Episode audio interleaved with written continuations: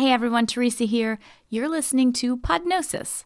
Instead of our typical fantastic discussions on the healthcare industry, today I'm going to introduce you to The Top Line, our sister podcast from Fierce Life Sciences. Here's an episode from April of 2023.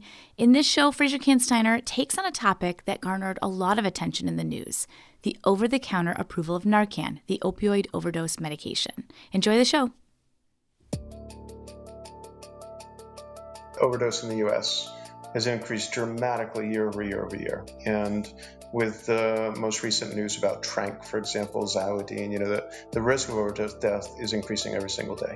Anything that we can do to increase access to a life-saving drug is better. On March 29th, the FDA approved Narcan nasal spray for over-the-counter non-prescription use. It is the first naloxone product to be approved for use without a prescription. Over-the-counter Narcan is going to make a very sizable difference in access to this very important drug that saves lives. Nurses in schools, the police at schools, EMS already carry it. Anyone that encounters individuals who might have taken a street drug, maybe have taken a prescription pill bought on the street, should have Narcan. Today, Fierce Pharma reporter Fraiser Kansteiner explores what that means for the opioid epidemic, asking questions like, is it difficult to use? How accessible will it be? And will it save lives? I'm Teresa Carey, and this is The Top Line from Fierce Biotech, Fierce MedTech, and Fierce Pharma. Today is Friday, April 27th, and stick with us. This is our first installment of our three-part Narcan special. Coming up next, we'll hear from Dr. Katherine Cunningham from the Center for Addiction Research at the University of Texas, and later, Dr. Thomas Britton, CEO of American Addiction Centers.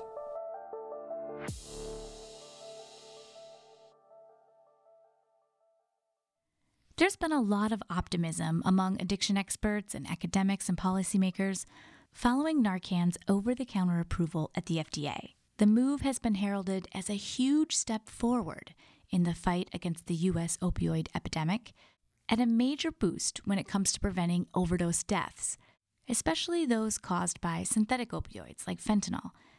But the approval only just happened, and we've still got a lot of questions. How much will the over-the-counter Narcan cost? Where will it be available? Will stigma around the drug persist? And how do we need to educate people, both average citizens and healthcare professionals, to ensure the life-saving nasal spray is used properly and promptly?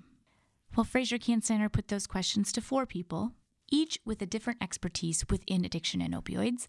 So first, we'll hear how that conversation went with Dr. Katherine Cunningham from the Center for Addiction Research at University of Texas. Here they are. Thank you so much for joining me today, Dr. Cunningham. I've been talking to a lot of experts about the significance of this recent over-the-counter Narcan approval at the FDA, and I'm really happy that we get to speak today about this further. On the surface, Narcan's over-the-counter approval appears like a big win for access, but again, there are many uncertainties that remain around things like education and real-world availability.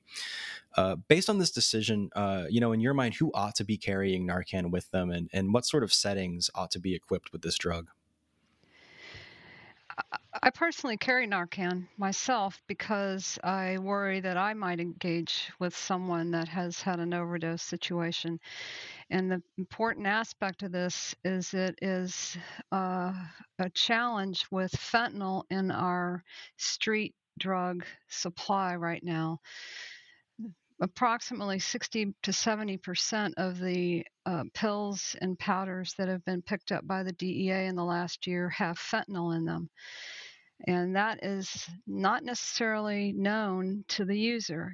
If a purchase is of cocaine and it has fentanyl, there could be enough fentanyl in the substance that they use that could kill them. So to answer your first question, having Narcan on hand is critical to anybody that is buying and using drugs that may and contain fentanyl, even if they're not intending to buy fentanyl. That's a good point. And, you know, when it comes to places that ought to be equipped with this, you know, like schools and other locations, you know, how prevalent do you think Narcan ought to be, and how might this over-the-counter decision help facilitate wider access? Over-the-counter Narcan is going to make a very sizable difference in access to this very important drug that saves lives. Nurses in schools, the police at schools, EMS already carry it. Anyone that encounters individuals who might have taken a street drug, maybe have taken a prescription pill that is bought on the street, should have Narcan. We don't know what over-the-counter Narcan will cost yet. We hope that it's going to be an accessible price, and it means that you'll be able to walk into a Kroger and pick up Narcan, and that has a lot less stigma associated with having to go to a prescription counter and ask for Narcan. That raises eyebrows, and it's challenging for a person to actually do that. So I think over-the-counter will make a big difference in that regard. Making sure it's everywhere is instrumental to tackling this challenge until we figure out how to get fentanyl out of the drug supply in the United States. Absolutely. And I mean, given the ubiquity of this problem, you know, the prevalence of fentanyl, and also I think sort of just this idea that this really needs to be something that everyone can use, I want to hammer in on that education piece a bit more. You know, what sort of education efforts do you think need to happen to make sure that, first and foremost, the average person can recognize an opioid overdose when they see one and know to intervene? That's a great question, Fraiser. And I would have said last year or 2 years ago that this would be challenging. However, many credible organizations have online systems. The Red Cross site is one of the ones that gives you an example of training. You can actually get a certificate to be trained to deliver Narcan. And having that very easy information allows you to understand what to look for in an opiate overdose, and then how to deliver Narcan. And Narcan, I just want to remind you that Narcan is the trade name for one nasal inhaler, which will go over the counter. There will be more that will be provided sometime soon, but right now we're just excited to get Narcan over the counter probably by the end of this summer. You know, similarly, you mentioned that Narcan is obviously just one branded product of many naloxone products. And again, specifically, it's a nasal spray formulation. Can you maybe just talk about how easy Narcan is to use comparatively when we're thinking about other naloxone products? And, you know, what education needs to happen to make sure people administer it correctly? You're correct. Intranasal delivery is very quick. It's not invasive. It's easy to use. And it's from a pharmacology perspective, it has very rapid absorption, and it produces blood levels high enough to block the effects of fentanyl or another opiate that's in the body. There are intravenous versions, but you run the risk of misplacing the injection or infectious disease transmission. So the intranasal delivery device is the best one to have in the hands of all of us. So the way it's delivered is fairly straightforward. In the case of finding somebody with a presumed overdose, you can immediately pop that package open and deliver it into a nostril and press the plunger, and then you call 911. If a person doesn't wake up to voice or touch soon, then Narcan can keep being dosed every 2 to 3 minutes. And in the case of fentanyl overdoses, the box comes with two nasal delivery devices. And in the case of some fentanyl derivatives, you might have to dose every 2 to 3 minutes just to get somebody to wake up. Oh, yeah, that's interesting. I hadn't really considered that, and, you know, thinking about sort of the necessity of those multiple doses in one package. I want to touch on something else from your work previously. And essentially, I was reviewing a study you were a part of on neonatal opioid withdrawal syndrome in mice offspring were born with long-term neurological deficits and withdrawal symptoms, and research also shows that newborns can have developmental, behavioral, educational, and psychological or mental health issues even later in life.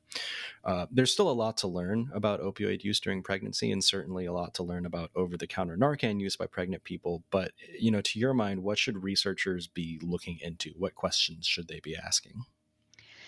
Well, yes, that's true.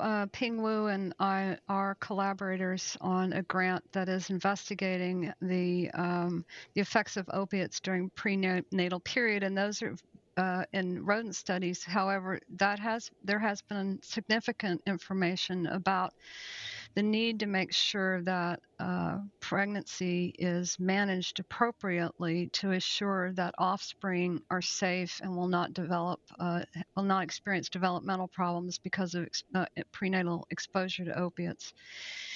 And there's 2 or 3 studies now.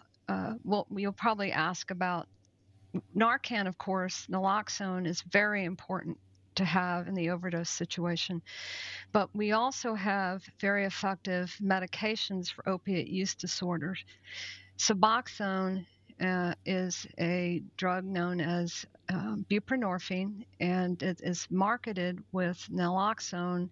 And Suboxone management of pregnant women has been shown to mitigate almost 98% of overdose events while pregnant, and also mitigates the chance for dire circumstances to the neonate.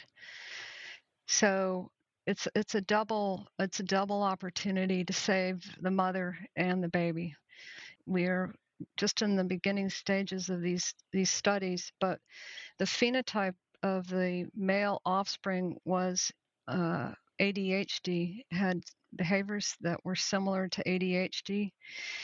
And that's only in males, not in females. So we're following up on those studies right now to determine actually how that happens, what the mechanisms of actions are, and can we mitigate those with buprenorphine when we treat this animal model with buprenorphine.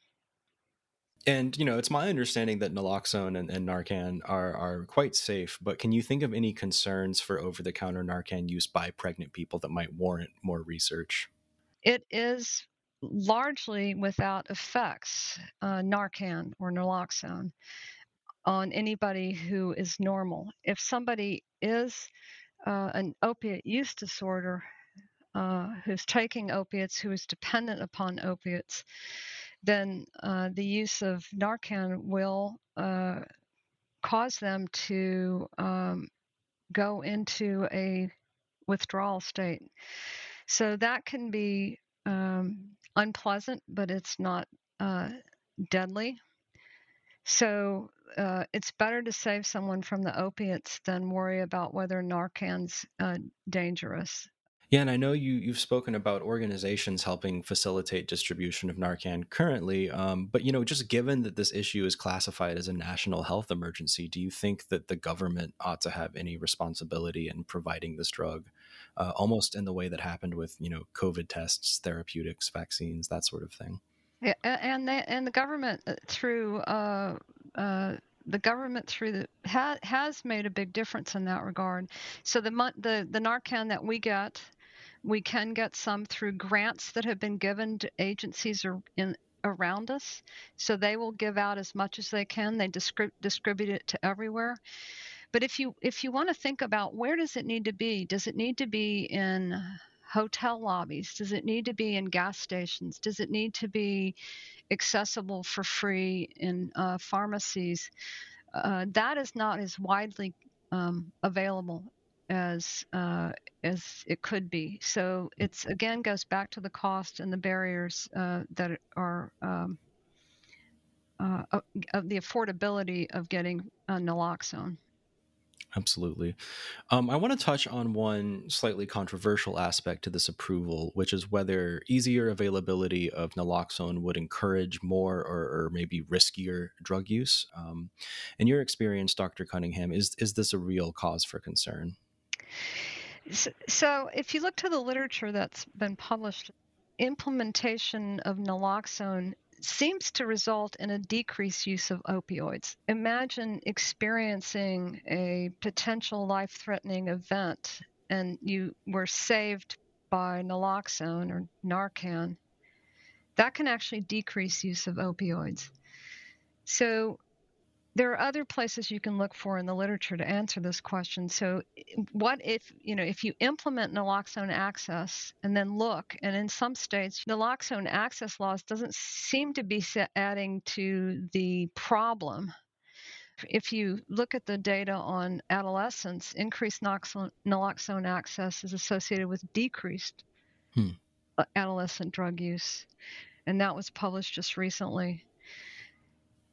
I think it's one of those myths about naloxone that what data I've looked at suggests that having access to naloxone is either decreasing use or at least making people cognizant of the fact that overdoses are serious, they do cause death, and they can be reversed. I actually want to dig in a bit more to sort of this perspective on the overall addiction treatment landscape in the U.S. Speaking to multiple experts, we've heard this is kind of woefully underdeveloped here compared to other places, Nordic countries, which have been kind of on the harm reduction train for decades. But, I suppose my question is, again, noting that Narcan or naloxone more broadly is just one piece of opioid use disorder treatment. What do you think really needs to happen next to move the needle in the fight against this epidemic? SUD treatment has taken off. We have amazing capabilities. I mentioned buprenorphine. We have Vivitrol. So we have medications, but they're not implemented. And now that buprenorphine, I don't know if you've discussed the waiver, the removal of the buprenorphine waiver. That would be the MAT Act, correct? Or correct. Yeah. That's correct. It's MAT, medication-assisted therapy, or medication for the treatment of OUD or substance use disorder. That's been lifted. So any physician that has an FDA, a DEA license for medication prescriptions can now prescribe Suboxone for an individual in their clinic. And we have that tool. It blocks opiate overdoses and it treats patients underlying opiate use disorder. So can we get that out to a larger number of individuals, coupled with the support structure that's necessary to keep someone going down the line of success in recovery? You need a support structure for someone to be treated and to maintain recovery. And medications provide a couple of things. You go to the doctor, and your doctor suspects that you have diabetes, knows exactly what blood test to give you, knows exactly what medication to give you to treat. So when you go in and somebody a physician suspects that an individual has a substance use disorder, what tools do we have? The integration of substance use treatment into medical practice is imperfect at the present moment. And so we have a great opportunity to improve the basic level of healthcare. How do we identify individuals? How do we give doctors the tools they need to identify the problem and then to treat it? So that's a really important aspect of it, of moving forward. Great. Well, again, Dr. Cunningham, thank you so much for your time. Obviously, there's a lot of work left to be done, but this is definitely an exciting moment. Let me know if you need anything else. Absolutely. That was Katherine Cunningham and Fraiser Kansteiner. Fraiser, by the way, was just moments ago awarded a company award called a Q Award, along with his team for some investigative reporting they did earlier this year. So congrats, Fraiser. So with all the excitement around this new FDA over-the-counter Narcan approval, you'd think it was a brand new drug, but naloxone has actually been around since the 70s. It was originally used in hospital settings and delivered via an autoinjector. It was used for opioid overdose, but also in combination with pain medication for people who were getting a surgery. Eventually, it became available for first responders, paramedics, and law enforcement. So we've had decades with Narcan, and it has shown to be a very safe drug. So why the over-the-counter approval only now? Well, all 50 states had some regulations that allowed people to get Narcan without a doctor's prescription, like from their pharmacist, for example. But sometimes it was still hard to get access to. So how will the over-the-counter status improve accessibility? That is one of the questions Fraiser asked Dr. Thomas Britton, CEO of American Addiction Centers. Here's what they had to say.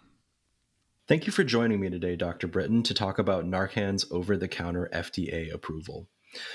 Narcan's over-the-counter FDA approval has been met with a lot of mainstream enthusiasm, but we've also seen a fair deal of expert skepticism as well. From your perspective, Dr. Britton, just how significant is this over-the-counter approval? Well, I think it has tremendous opportunity. You know, what we know is that overdose in the U.S. has increased dramatically year over year over year. And with the most recent news about Trank, for example, xylazine, you know, the risk of overdose death is increasing every single day. And so anything that we can do to increase access to a life-saving drug is better. Now, naloxone, the molecule behind Narcan, has actually been around for decades, and we've even recently seen generics arrive to challenge Narcan itself, which is a nasal spray formulation of the opioid antagonist. How do you rank the significance of over-the-counter Narcan against other emergency interventions, specifically for people who've overdosed? Sure. I mean, I think first, just to kind of touch on what you said, that's really important for people to understand, is we've had this drug since the 70s. It's been used in hospital settings for a long, long time for people that are getting medication for surgeries, for example. And so it's a tremendously safe drug that I could give it to you and it won't harm you at all. You know, and so I think one of the interesting things for the pharma industry is, you know, with this becoming more widely available, you know, there's going to be a bigger demand for generics and for expanding the supply, you know, of the drug. And I think something that we'll tap into a little bit is really kind of the pricing sensitivity and some of the factors around it, you know, but we're at a time where, you know, the bottom line is it is a drug that works. It's a drug that's known. It's a drug that's safe, and giving access to people is critical. You know, you mentioned that naloxone is used in hospital settings, and I think that's an interesting facet of this discussion that maybe gets overlooked when people think about more, you know, like street drug use, for lack of a better phrase. Can you maybe just touch on that a little bit and why this is important for all different types of people and patients? Absolutely. You know, I mean, I think first I'd say, you know, if I were to say to somebody, what does an opioid user look like? They'd probably picture the person shooting, you know, heroin on the street or something like that. The reality is that 3 million people in the U.S. misuse opioids, and, you know, increasingly using street available opioids because getting them from a doctor is very hard today. So I think in thinking about that 3 million people, 75% of those people have jobs. You know, most of those people are in kind of what we would consider normal culture. And you might look at them and not know they have a problem. And so them having Narcan is critical. If I lived in a family where I had a family member with a chronic pain condition, for example, and they took opioid pain medication, it would be good for me to have that drug because if they mistook it by mistake, it could save their life. Absolutely. That's a great point. Yeah, I've heard some talk about this being almost necessary as sort of a standard issue part of first aid kits and things like that as well. I think it should be. And, you know, I live in Chicago full time, and the mayor, I think we should say the previous mayor, but Mayor Lightfoot, made a huge push that every first responder, bus drivers, libraries, like any public employee had Narcan available to them at any time. And that initiative alone saved a tremendous amount of lives in the city of Chicago because people overdose all the time. Starbucks has an initiative because they had a huge problem with people dying in their bathrooms because they didn't lock their bathrooms to non-customers. And, you know, these are the type of strategies and initiatives that have been, you know, done very grassroots oriented, where the drug was really available either through a prescription in the beginning and then through select pharmacies, or from really all of the free access programs throughout the country. Yeah, it's almost like having defibrillators, yes, you know, just in public places. Exactly. Yep. So, you know, beyond intervening in overdoses. I want to ask, I guess, more broadly how you think this over-the-counter Narcan decision stacks up against other measures rolled out to fight the U.S. opioid epidemic, maybe specifically some more novel ideas, at least in the U.S., like having safe injection sites and that sort of thing. Oh, sure. You know, it's addressing, if you think about addiction as a disease and as a problem in the U.S., it's the leading cause of death for people under 50, for example. So I think everybody knows that overdose is a huge deal. But the larger problem of addiction, you know, is 40 to 60 million people. And so safe, you know, injection drug sites, for example, is another intervention, but it's very unscalable, you know, and what it is for those who don't know about it is I literally go into a place where I'm able to use my drugs with medical supervision is bottom line what it is. It's happening in some of the Scandinavian countries. It's happening in a couple of cities in the U.S., but it's not very widespread. But it's not scalable at all. And a lot of people who use substances won't want to go somewhere like that to use. So Narcan, freely available, covered by, you know, your private insurance, makes suddenly a life-saving opportunity available to every single person at every time with no training of any kind. You know, some of those measures, again, like safe injection sites are, particularly in the U.S., somewhat controversial. And there is a lot of stigma surrounding addiction treatment in general. Do you think that over-the-counter Narcan will face similar skepticism and stigma? You know, I would want to say that I hope not. I think... There's kind of the commentary that an injection site would somehow encourage people to use drugs, right? Which is really kind of crazy when you think about it. Like, I've never tried heroin, but now there's a tent with some nurses, so I think I'm going to go try it since there's some there, is a really ludicrous argument. I think that the scale of the overdose epidemic is so dramatic that it's literally changed the narrative in the country about addiction. Like, I think the overdose epidemic has reduced the stigma around substance use dramatically. And I think that spills to Narcan to some degree. Is, you know, the data is very, very clear as to how many lives it has saved. You know, one of the studies that they track is 168,000 people from first responders were given Narcan last year. So 168,000 reversals, people that probably would have died had they not gotten the drug. The number of actual people that received it was in the millions, if you look at how many doses were sold. And so I don't think it will have some of the same skepticism. I think that there will be people that don't understand what it is and say, is this a drug? Is it drug use? I think that may happen, but I think we're a smarter culture than we used to be. Nice. Yeah, that's a great perspective to take. And I know that education around use by the average person is something that will definitely be important as hopefully Narcan does become more accessible. Now, we touched on this a little bit. You know, another issue raised by this approval is that, you know, will easier access to Narcan potentially encourage more or riskier drug use? Dr. Katherine Cunningham of the University of Texas Medical Branch suggested this concern was overblown and that interventions with drugs like naloxone can discourage continued drug use. So I just want to ask what your perspective on that take sort of more broadly is. Yeah, I mean, I think what people are talking about is, you know, if I have the ability to reverse an overdose, will I use, you know, closer to the edge of death? I think is kind of the question. So if you and I were together using and we didn't have it, that maybe we'd be more careful with the amount that we used. I think there's some plausibility to that, you know, that I think what is hard about, you know, the use of opioids and what causes so many overdose deaths is that the kind of goal is to get right to the edge, and that's what feels the best. So it's possible. But frankly, who cares? If it really did do that, they're still shooting heroin. You know, they're still using fentanyl in a room by themselves. And why not provide the extra security that's needed? It's not going to make teenage kids be like, hey, now that I have this, I'm going to go try heroin. I don't think that is a logical leap. Yeah, that's a great point. You know, circling back a little bit to, you know, the history of Narcan and naloxone. Prior to this over-the-counter approval, all 50 states had access laws that technically allowed pharmacists to distribute Narcan without a prescription.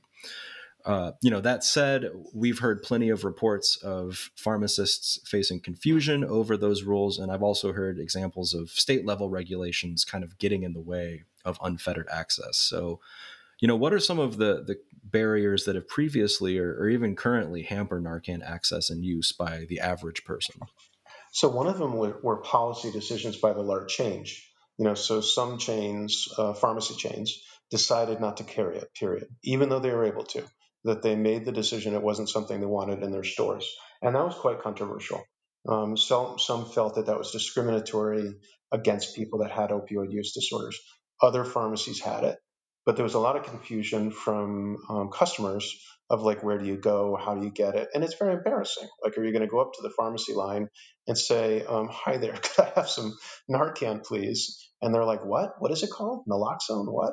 And there's 10 people behind you. So, I think that was a big deal that really prevented a lot of barriers. And I think we now have in place as well Good Samaritan laws, so that anyone who administers Narcan is protected by the laws that if something bad were to happen, it's not their fault. I think that licensed people like doctors and pharmacists and nurses are more cautious about that, because they could lose their license. And I think that also drove some of the pharmacists' decisions not to give it. Yeah, that's a great perspective, especially when we talk about the idea that Narcan ought to be sort of this standard inclusion in first aid and something that everyone is able to use and willing to use. Yes. And there's more overdoses and heart attacks in kind of the scene that we're talking about. If going back to your defibrillator example, it's a great example, is that heart attacks happen anywhere, overdoses happen anywhere. Heart attacks happen to anybody, overdoses happen to anybody. Having those available in that same way and being thought of in that same way is really, really rich. Absolutely. Now, something that we've touched on a little bit is the issue of price. At the end of the day, Narcan is a branded product from a pharmaceutical manufacturer. Could the price of over-the-counter Narcan keep the drug out of reach for some of the people who need it most? And essentially, what needs to happen for the non-prescription version of the drug to be accessible in a meaningful way? Yeah, it's a great question. So first, I would say that, the current cost is anywhere between, $40 and $150 based on what you're buying and where. And that's out of reach for a lot of people. And the geriatric population, the aging population, is one that uses a lot of opioid pain medication and are more vulnerable to overdose, for example. And pharmacy expenses for that population is really high. And so if you're looking at harm reduction as a payer or as a society, getting it into their hands for free is a really good goal. I've spoken before about during the height of the COVID pandemic, you could go into the pharmacy and they would give you free COVID tests that you could take at home. And I did this once with my family, and they asked for my insurance card. I gave it to them, and they gave us 5 of them for free. And there was no hassle, no challenge, no questions. They just gave it to us. Having that structure put in place would be really, really beneficial.